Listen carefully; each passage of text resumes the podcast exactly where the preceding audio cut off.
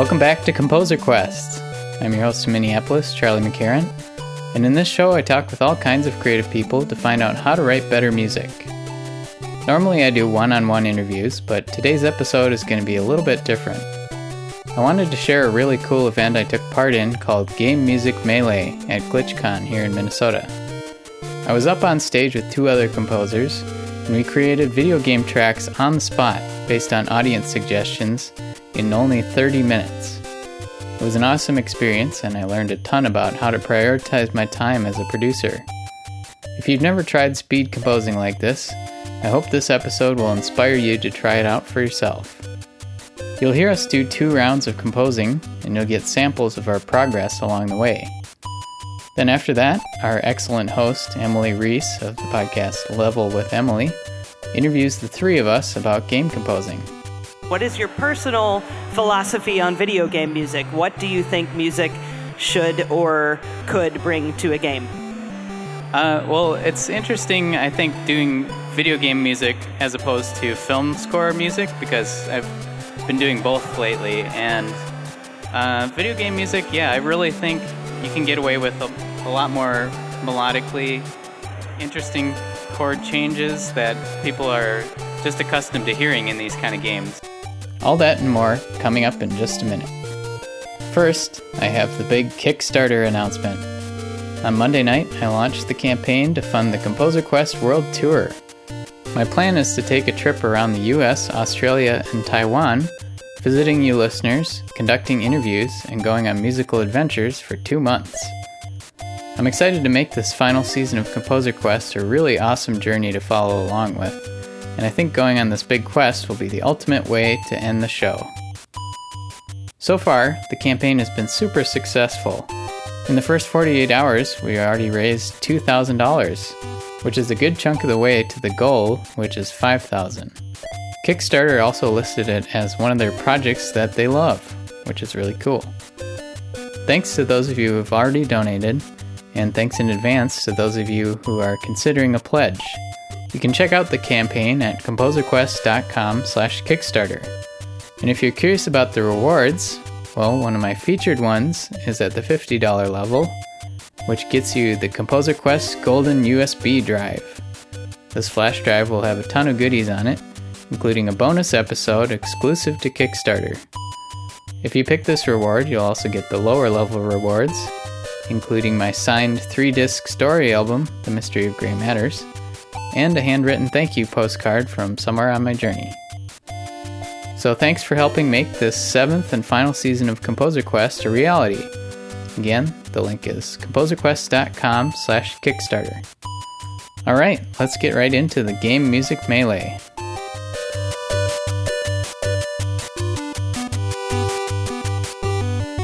To my right is Charlie McCarron. Charlie is a composer, and he has a podcast called Composer Quest and he works with Untied Games. Untied Games has a game here tonight. Welcome, Charlie.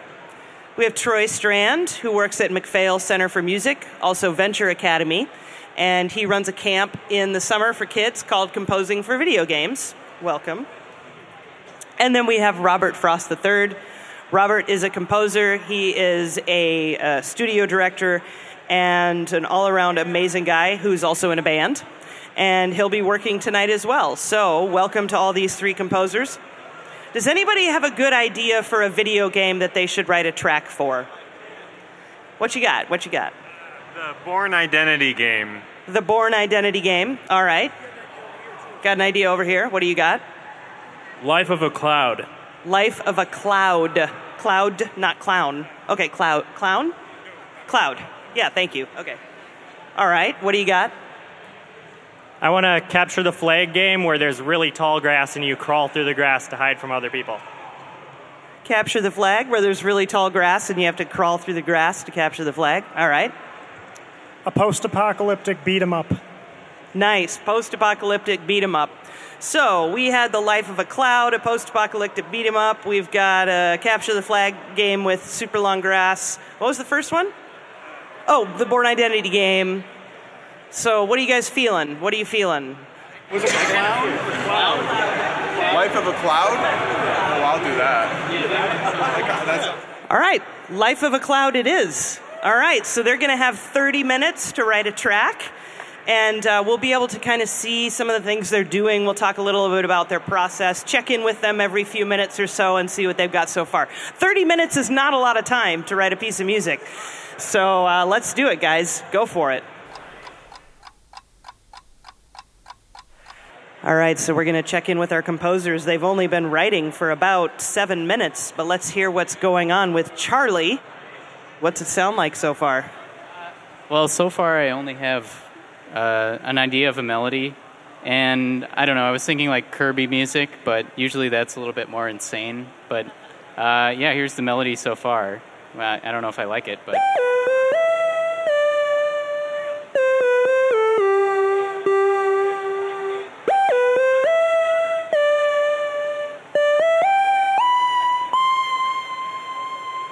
It sounds really cool so far. It's amazing. So that's what he's using is called a digital audio workstation. Musicians call them DAWs. And his is called Ableton Live. That's his DAW. Troy over here, I'm going to have to walk in front of the screen, is using something called Logic Pro. That is the Apple computer, that's Apple's product for uh, making music. And it works really, really well for doing music like this. Not so well for making a podcast, FYI, but for making music, it's fantastic. Let's hear what you've got so far, Troy.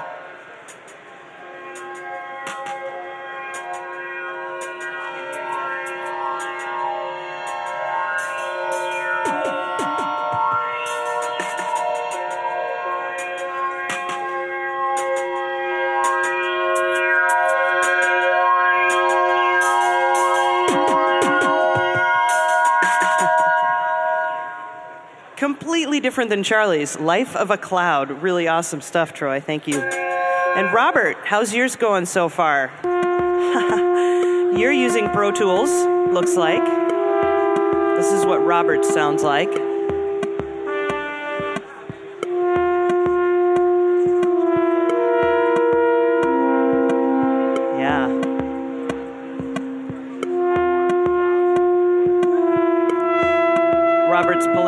Kinds of patches and things to make sounds with.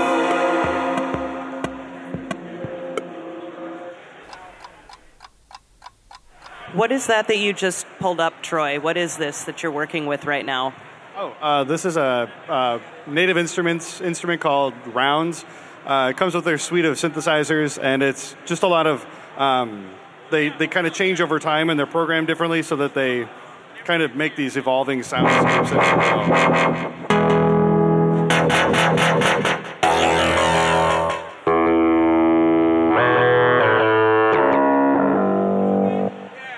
That's really cool.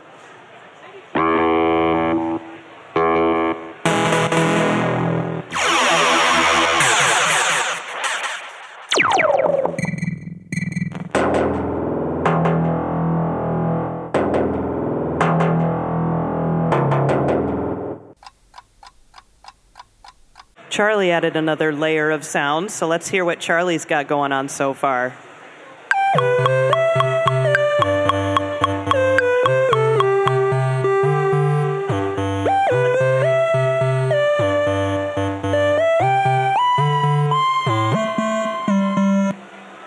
Now, are those sounds separate from Ableton Live? Did you buy those sounds somewhere else? Yeah, yeah. I had to use um, I bought Plogue chipsounds, which is like emulating old school Nintendo, Game Boy, everything. So, yeah. Carry on. It sounds great so far.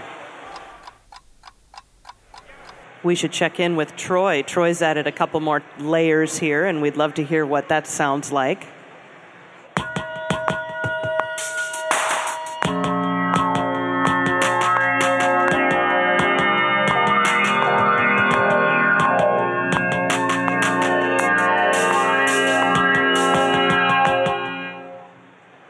Are things going on your end here, Robert? Um, doing good. I'm getting messed up now.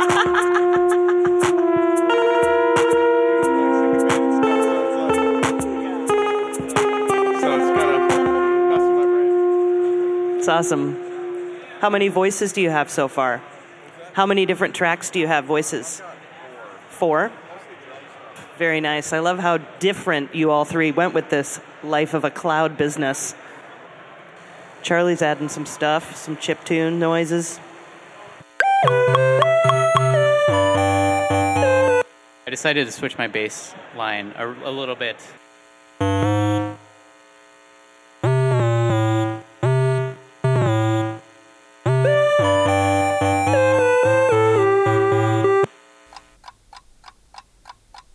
The composers have about 13 minutes to finish their first track of the evening. Let's hear how Troy's doing so far. What have you got going on, Troy?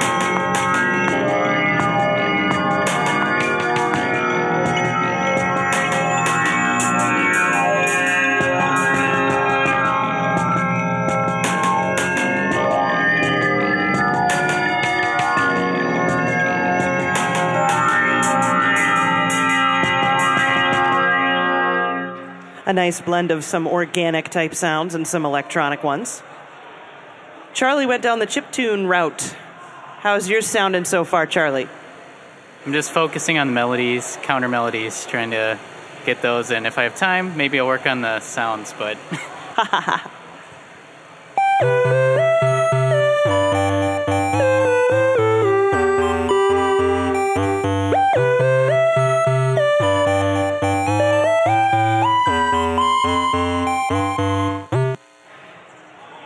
Our composer's working very hard writing their track for the game Music Melee. If they were writing music for an actual game, they'd be building these pieces in layers, much like they are now, and then they would ship them in layers so that the audio team building the game could put those layers, also known as stems, into the game to react to certain actions the player makes. The player walks through a door, it gets more anxious. One of those layers or stems would be added to increase any kind of emotion in the game. When composers work on video games, they get a much longer amount of time than other media. Television, you usually have about a week to write a single episode. If it's a 30 minute episode, maybe there's 10 minutes of music, something like that. If they were writing music for a film, they would have a few weeks, more than one week, less than a few months. Composers for games can have anywhere from you know a month to several years depending on the size of the project and they also might have several people they're writing with. But across the board they usually have more time than they would for any other kind of media project. Let's hear what robert has right now. See how things are going for robert down here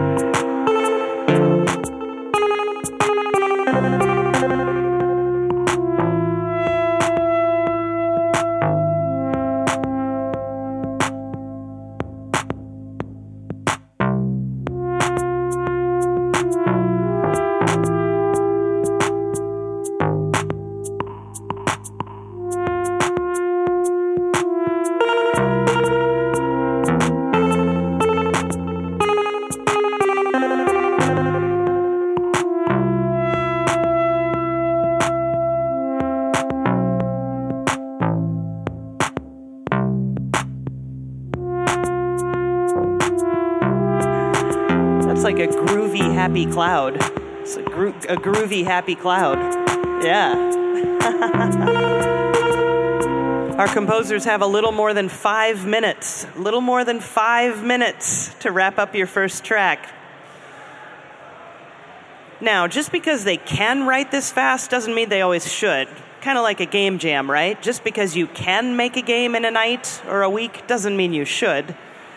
But really good ideas can come out of that. All right. That's all you get. Round one complete. So, we gave these fine folks just a little more than 30 minutes. I was nice to write a track that to them sounds like what the game would be like a life of a cloud, what the music would sound like. So, Charlie, what were you? Well, let's hear it first. Let's hear it first. So, here's Charlie McCarron's uh, track for The Life of a Cloud.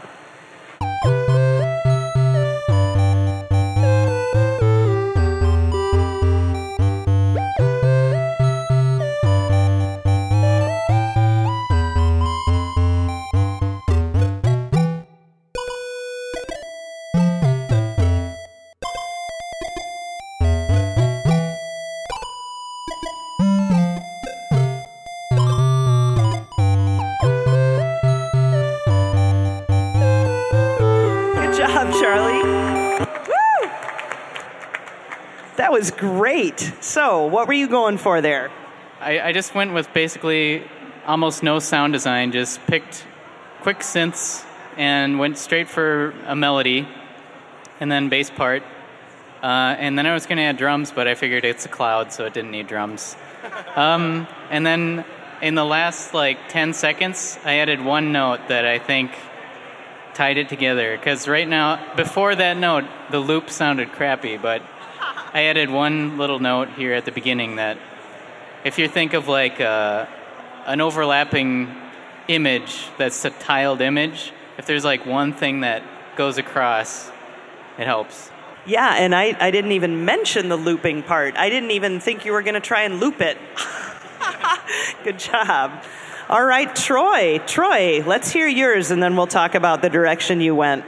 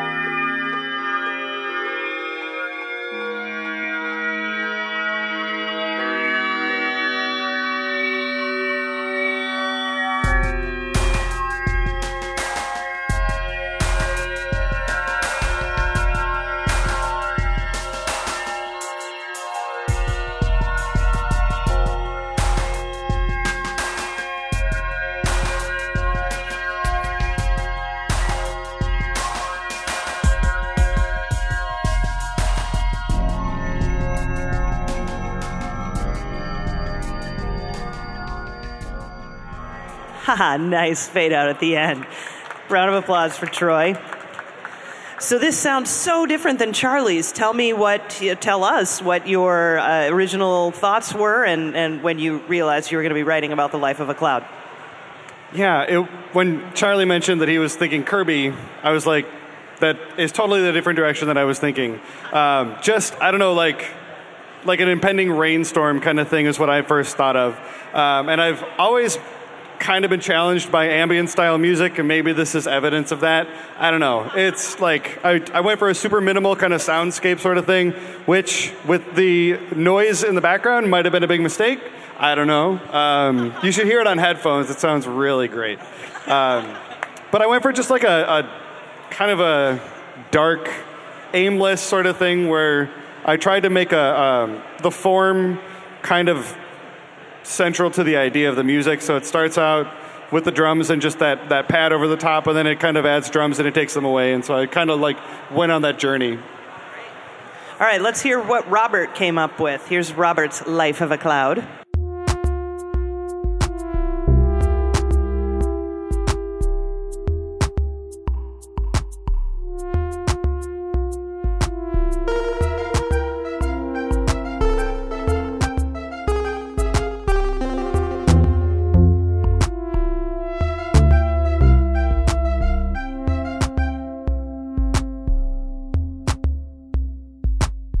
Tell us a little bit about what your initial thoughts were when you heard Life of a Cloud.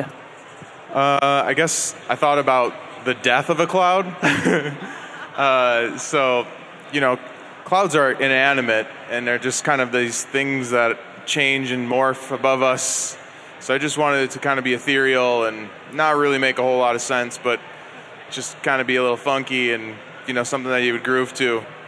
So did you start with a rhythm or did you start with the little melody? So I started with um, that top line here. That was all I started with, and then I just did a bunch of rhythm underneath it just to kind of build it out a little more because it's a pretty simple line. It's you know it's just a couple of quarter notes and uh, whole notes. It's pr- pretty simple. And then I kind of the last thing I added was these little ba da ba ba da ba ba da ba just to kind of like add some more counter melody to it a little bit. Excellent work, guys. That was really fantastic. They, they wrote those tracks in 30 minutes, which makes my head explode. That's, uh, that's fantastic. So now your job is to wipe all of that clean and start from scratch. So what we need is an idea for a video game. Who's got one? Time travel. Time travel. Uh, Tales from the Ocean's Edge. Tales from the Ocean's Edge. All right. Idea? Idea? Under the Big Top. Under the Big Top. So time travel, Under the Big Top, or uh, Tales from the Ocean's Edge. Should we go all sci fi and do the time travel thing? Yeah, time travel it is. We'll do time travel. Thank you all for your suggestions. So, your 30 minutes starts, you know, kind of now. Yeah. And while they're doing that, I would love to talk to you about your favorite video game soundtracks. Chrono Trigger. If I put this in front of your face, will you tell me why? Uh, F- Frog's theme, and and Magus' theme too. Yeah, Frog's theme mostly though. Frog's theme was dope. Sing us some. Do do do do do do do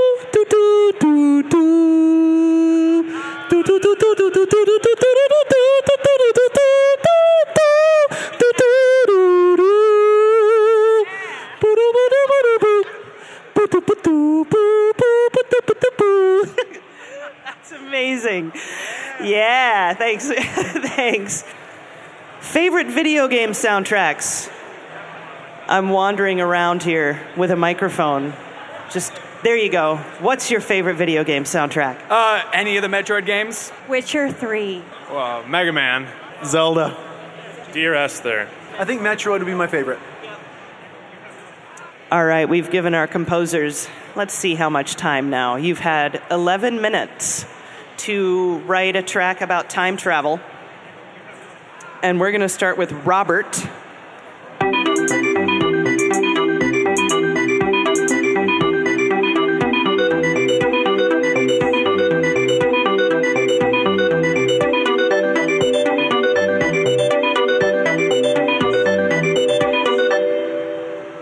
Like it. Time signatures, We're messing with time signatures. Yeah, love it, love it. All right, so Troy, how's it going for you, man? What have you got so far? Well, I lost some samples on my hard drive. I don't know where they went. I've got to find them later. I should have come more prepared. Uh, so I changed over from what I was planning on doing and, and did a harpsichord instead. So here's what I've got.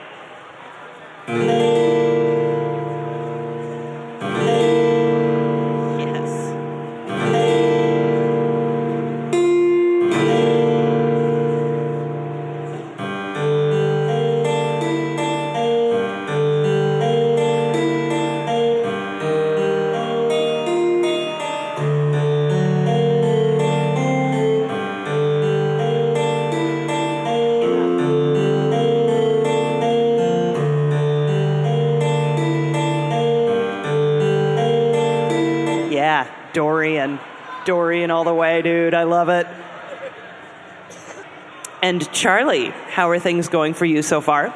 Uh, so far, so good. I just added a random arpeggio thing to my to a piano track, and then added some Latin percussion. I don't know why that is time travel, but um, yeah. Let's hear it.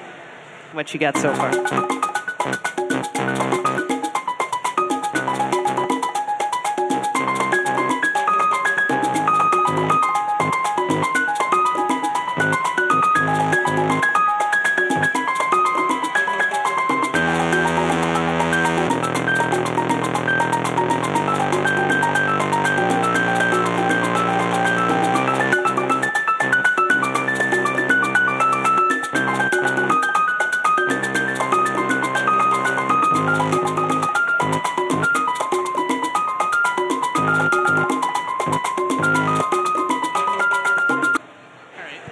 That's awesome.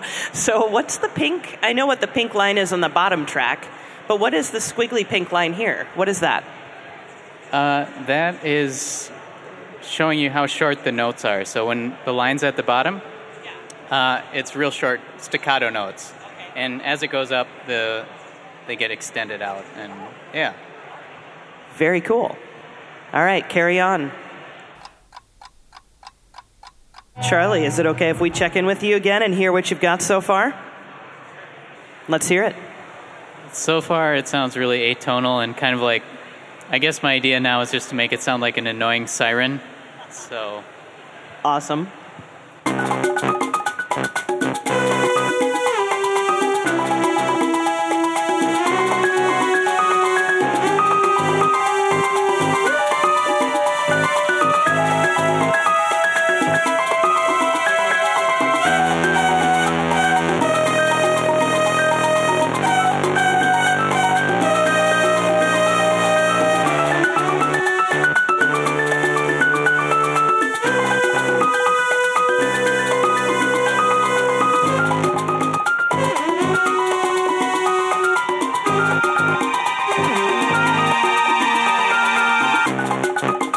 Awesome. I love all the percussion in there. That's fantastic. Troy, how are you doing so far? Can we hear what you're up to right now? Let's hear it.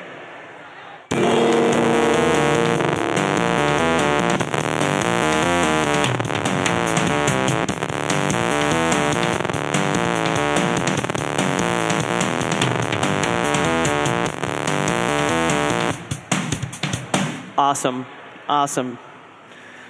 All right, Robert, how's it going on your end so far? What's it sound like?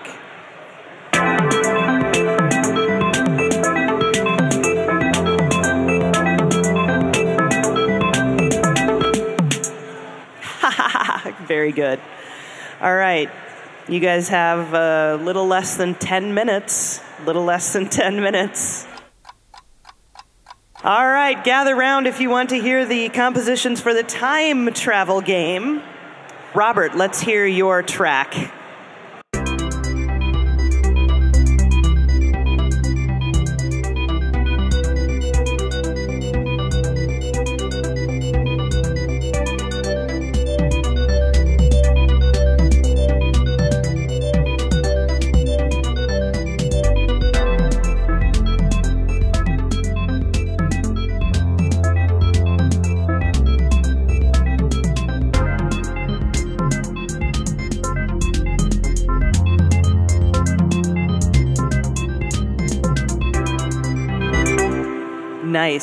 So, okay, where did you? What were you going for there? I love Radiohead, and uh, they do really crazy time signatures and crazy stuff. And Thom Yorke's my hero, and uh, so I was going for this like really like messy time signature craziness. I mean, I think this idea would be really cool if I had more time with it, but uh, yeah, it just didn't sound amazing. But So, in this program, Pro Tools, how do you tell it how to loop? Do you what? how does that work? So right up at the top here, there's uh, this is like the transport bar. So right here, you can change it from loop to just regular play, and you can loop play, or you can do loop or destructive or quick punch. These are really good for when you're in the studio, punching in people. All right, Troy, let's hear what you got.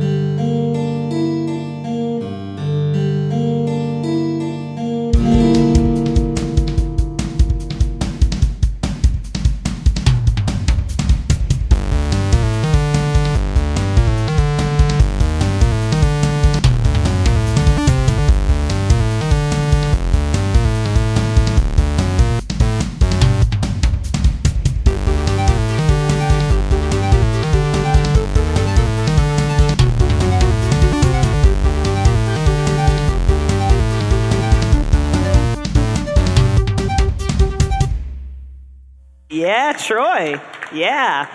So tell us what inspired you here. What were you going for? Well, I really uh, wanted to do something that emphasized the different time periods, so I went with different instruments, uh, different tempo, obviously. So I took the same kind of idea I had at the beginning with the harpsichord with those um, little arpeggios, and then I, I changed them into a, a nice woody mono synth, um, sped up the tempo a whole bunch, and just wanted to go for that big difference with the same musical material in both. Awesome. All right, Charlie, what do we got from you? Time travel.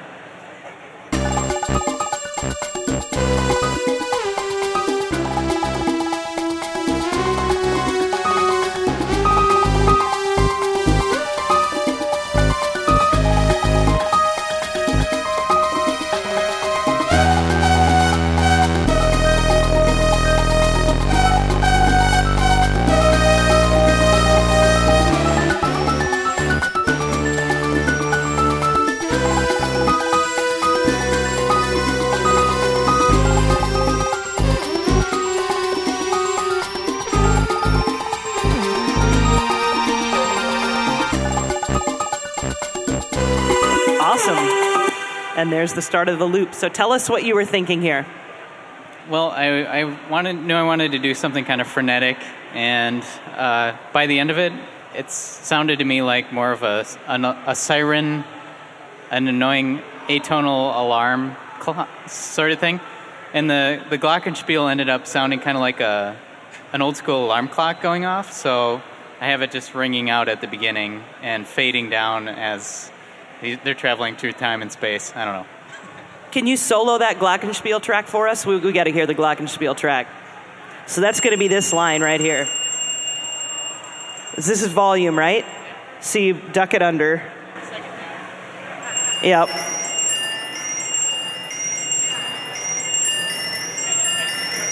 Texture. Yep, add some texture. Awesome. Huge round of applause to all three of these guys for, for writing music so quickly. Two tracks in less than two hours. So I don't ever want to hear that you can't do it again. um, so we have a little bit of time left. We could do a couple of different things. We could do one more. And Robert's like, no. We could uh, also just talk a little bit about the kinds of things that you are doing as you're composing. So, uh, in this instance, it was a little different because you didn't get any concept art, you didn't get any gameplay to see, uh, which normally you would. So, when you are approached with writing music for a game, what are some of the things that you need to know right off the bat? Well, when I start, I just ask as many questions as I can. Um, seeing concept art is really, really helpful too. Uh, and knowing that it's always in a state of flux and it's going to get better over time, just like everything in the game. But asking as many questions and leaving as little to the imagination on my part is the most important thing. If I'm working with a developer who has some musical background, I will ask them, you know, what kind of, like, you want it a major key or minor key? If they have no idea what I'm talking about, which is usually the case, I'll just, like, kind of ask those. Do you want it happy? Do you want it sad? Do you want it? Um, what kind of instruments? Do you like trumpets? Do you like?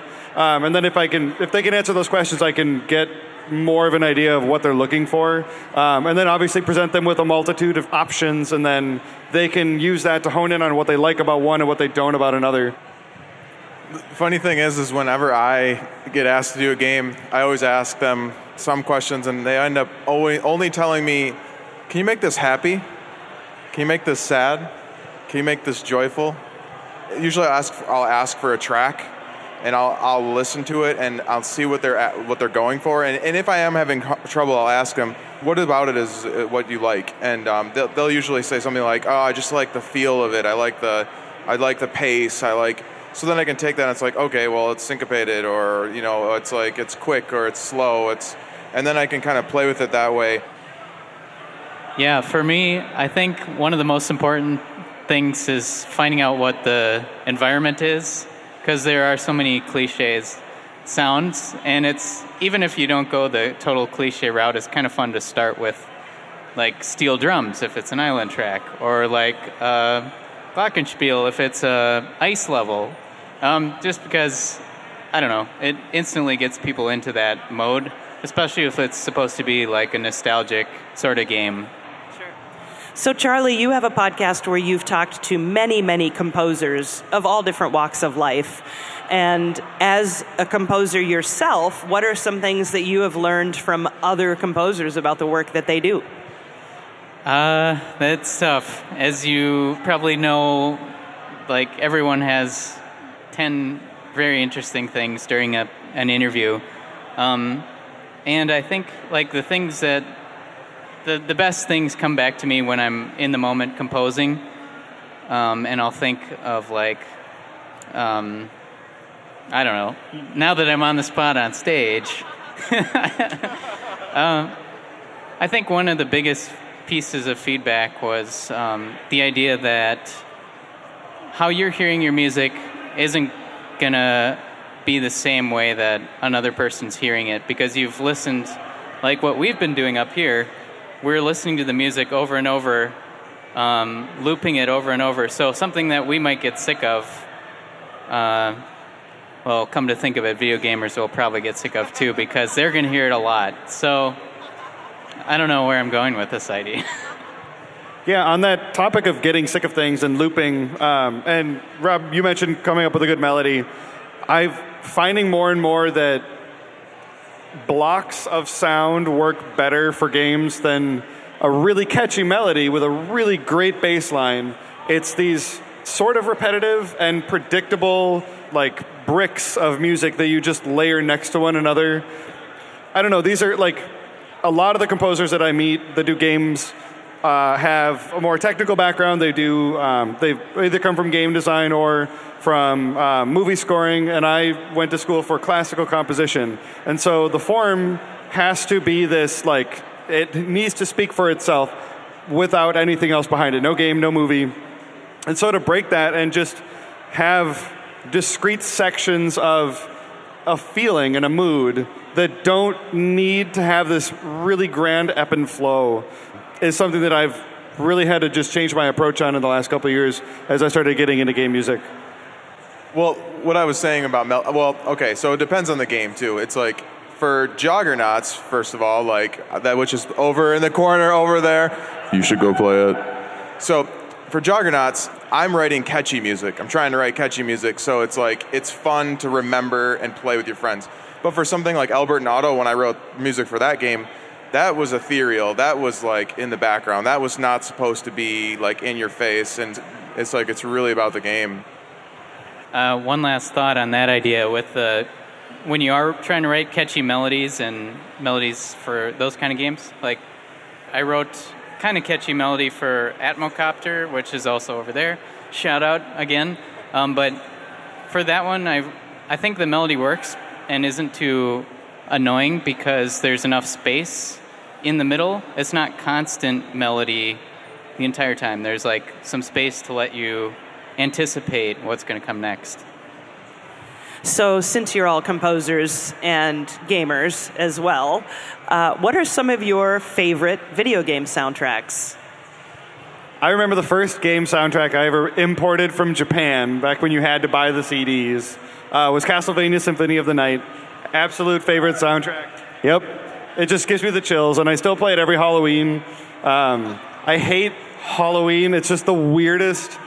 I don't know. Just adults dressing up in costumes just weirds me out. Um, that's not the question you asked. But I will sit at home, turn the lights off on the outside, and ignore all the trick or treaters and just play Castlevania every year. Um, that and Final Fantasy Tactics. That those are my two favorites. So it's pretty cliche, but my favorite soundtrack of all time is Final Fantasy VII.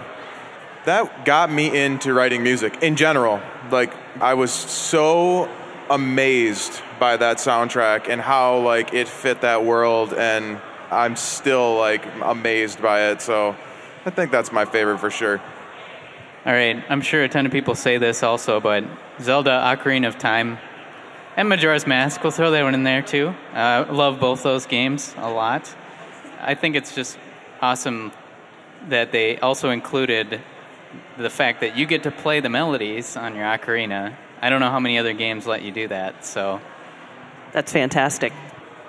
All right, so in just a minute, we'll take some questions if any of you have any questions. But I do want to ask one more question of each of you, and that is what is your personal philosophy on video game music? What do you think music should or could bring to a game? Uh, well, it's interesting, I think, doing video game music as opposed to film score music because I've been doing both lately. And uh, video game music, yeah, I really think you can get away with a, a lot more melodically interesting chord changes that people are just accustomed to hearing in these kind of games and crazy rhythms, crazy sounds. So that's kind of my philosophy, at least for the uh, the not AAA like needs to sound like a film score score. Yeah, I guess my philosophy on game music just comes down to service. The music needs to serve not only the game, but the developer and their vision for the game, and my own integrity as a composer and as a musician. Um, and then the audience. Like, some reviews for the music for my first game were usually like, oh, the music is good, but it gets really repetitive really fast. The scale of the game went a lot bigger than we anticipated, and so the small amount of music just kept playing over and over. And so, looking back, we would have changed that to serve the, the audience better and, to, and the game itself. Um, and so, just keeping that that all of your clients in mind, not just the developer, but the people who are going to play it and the people who are going to buy the soundtrack. Um, making it stand alone, it's it's really challenging, and it's not just writing a good piece of music. It's writing a piece of music that, that fits and serves in so many different ways. Yeah, I mean, besides both of those answers, I want the music to sound authentic to the game. Um, it's it's challenging because I, I do want to have a sound, but I, I also want to have a sound for for that game. You know, I don't want it to be okay. It sounds like some other game. I want it to feel and look. Or, you know, I want the, the, the visuals to look like. Uh, I want them to, to morph together uh, to, to you don't even notice the music anymore um, because it's just like it's so a part of what it is already.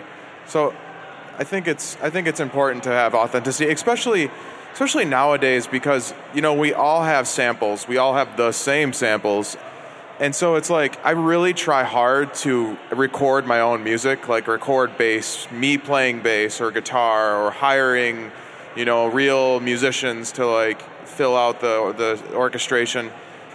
But I, I mean, I use a lot of samples too uh, because a lot of time it's just based on the time frame of the project. We just don't have time to record a whole orchestra, and I have no money. So, because I'm pro- usually not getting paid very much or at all. Um, but yeah, I, I definitely try hard to get at least one real instrument in there just to have it sound a little different than everybody else's. Any questions? Anybody have any questions? All right, here, come here. So when you're uh, composing a track or anything like that, when you're uh, like when you have to loop it and listen to it so often, what do you do to keep ob- objective uh, when you're listening to the same thing over and over again, other than just like leaving and coming back to it the next day? Yeah, that's exactly what I was going to say. Is leave and come back the next day. Um, it's building in that time to come back to it. Um, it's really easy to get not just sick of the music that you're writing, but the entire process. Being distracted by something else. Oh, there's a tweet that I enjoy, or there's anything else that's at the moment somehow more fun than getting paid to write music. But it's there's a, a percolation that happens when you're able to step away from it and allow those connections to subconsciously form. Um, listening to a piece of music and that chord progression being exactly what you need in the music that you're writing. I guess my advice on if you're getting sick of the loop, find which instrument is making you sick of it, mute it, and maybe even delete it, and then uh, replace it with something else. And I feel like if you just keep cycling through the layers, eventually you'll get to the ones that are the best. So, like earlier today, I was practicing up and I started with a drum loop, and then as I added more things, I felt like the track kind of outgrew that drum loop because it was kind of dumb. So I just deleted it, added a new drum loop, and it felt like a totally different track, and it was way more fun. So. Yeah, what I'll do is, um, well, first of all, go for a walk. Uh, you know, get outside. Just, I definitely think like the biggest thing is just stop and then try again, or move on to a different project. you know, um, I do a lot of recording, engineering, and mixing for bands and whatnot. So I, I I'll go to that instead, and I'll mix a track or whatever. I'll start mixing one, and then I'll come back and go back to composition.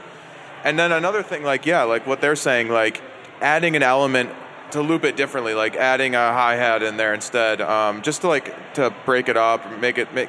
Um, I always have a, hard time just like making tracks longer, and um, I've been finding that the best way to do that is taking the same thing, copying it, and then like transposing it, and then adding a different, you know, like flute instead of a guitar or something, and like it's playing that melody instead, and then, or like the flute's playing half of it and the guitar is playing half of it, or just like messing around with it um, and breaking up the loop. Any other questions? Questions? Great. Thank you so much. Huge thank you also to our sound guy, Brian Schumann. Woo, Brian! Yay! yeah, I'm Emily Reese. You can find me on iTunes and stuff. Level with Emily Reese. And thank you. I hope you all have a wonderful GlitchCon. Yay! There you have it, the first ever Game Music Melee event. Emily and I have been talking about trying to do this kind of speed composing event again in the future. And if you're a savvy listener, you might smell a Composer Quest quest coming up. Stay tuned. I want to plug my fellow composer panelists too. Troy Strand, who helped organize the event, you can hear his music at yellowchordaudio.com, and that's chord with the CH. You can hear Robert Frost III's music at soundcloud.com slash Robert Frost III.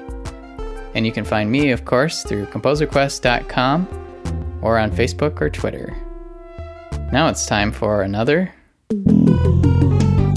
Charlie's Music Production Lesson.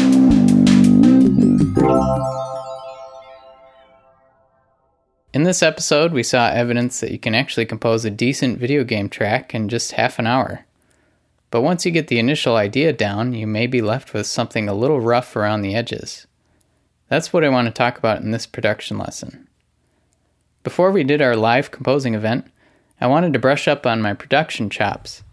So I tried some speed composing, trying to get an idea out quickly and with some simple game sounds. Here's where I started.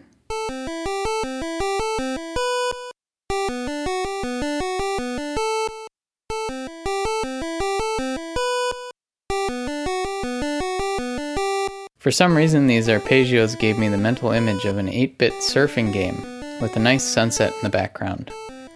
Maybe it's the type of chords with an added sixth in them, or maybe the way the melody ends is some sort of surf music cliche.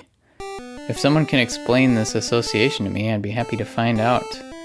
But, anyways, here's the bass part to go along with that melody.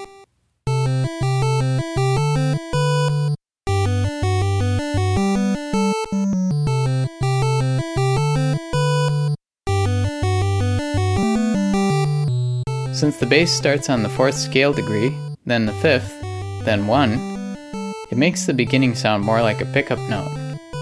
In the end, I actually decided to start the track a measure later, so it starts on the one in the bass.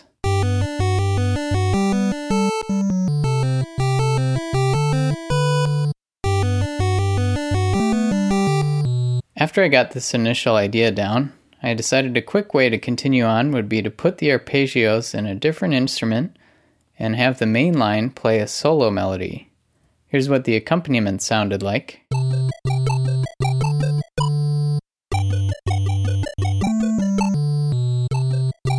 And here's the new melody, a call and response between two different synths.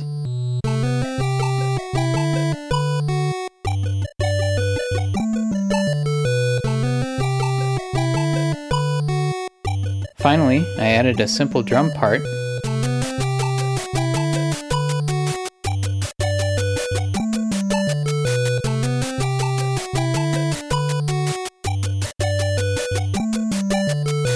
Next, I quickly whipped up a B section using the same synths. Here's the start to it before it kind of fizzles out.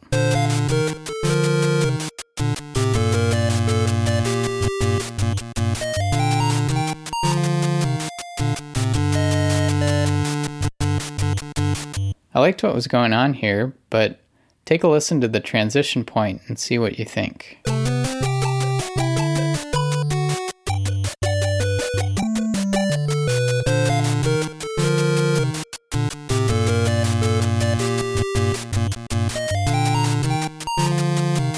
It doesn't really work that well, does it? I think it's the fact that there's a dramatic key change and nothing in the melody or bass really carries over. The only really consistent thing is the drums, and they're kind of boring. So, this is the puzzle I want to try and solve with this production lesson.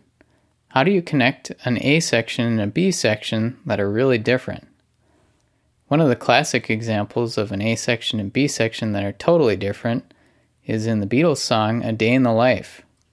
The A section, written and sung by John, is completely different than the B section, written and sung by Paul. But it works in a weird way as an artistic statement.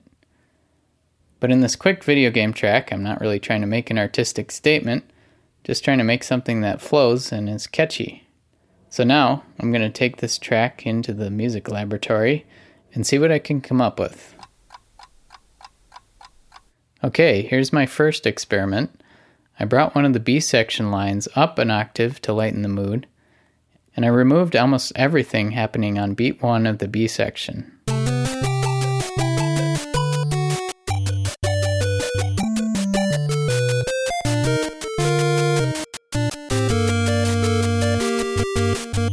I think that paring down beat 1 helps quite a bit because it eases us into the key change rather than hitting it over our heads.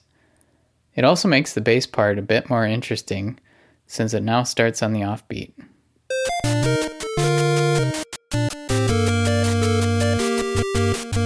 But I'm not done yet, so back to work.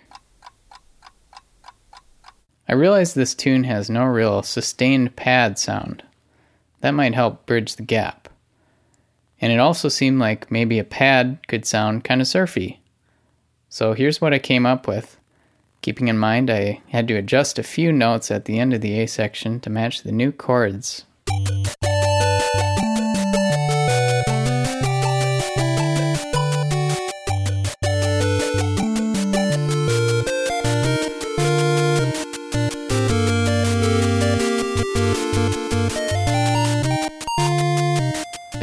Improvement? I kind of like it, but I'm not sure, so I'm going to keep playing with it. After listening back, I realized that the key change in the B section was just feeling awkward because it happens too soon. The remedy was to double the A section leading up to that. And instead of repeating the same melody, I decided to record a different melody for each repetition. After some extended tinkering, here's what I came up with.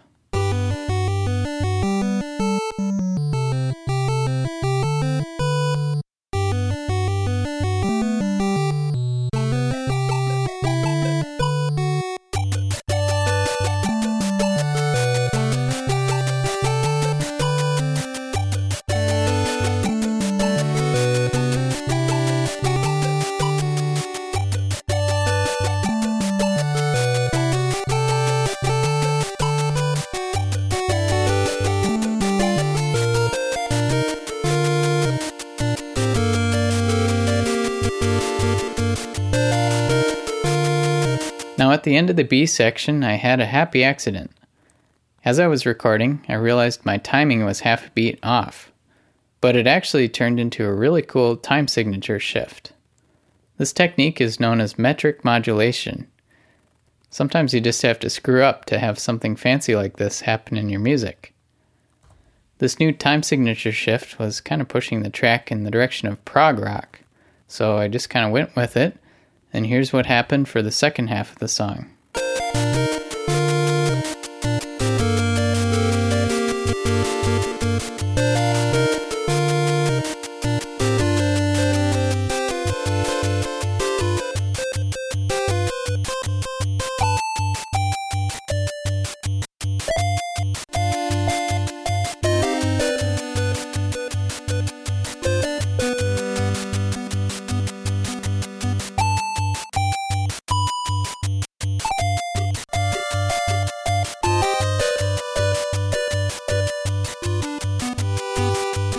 Summary, I think it's a really good exercise to do some speed composing, but then actually follow through later to develop your ideas.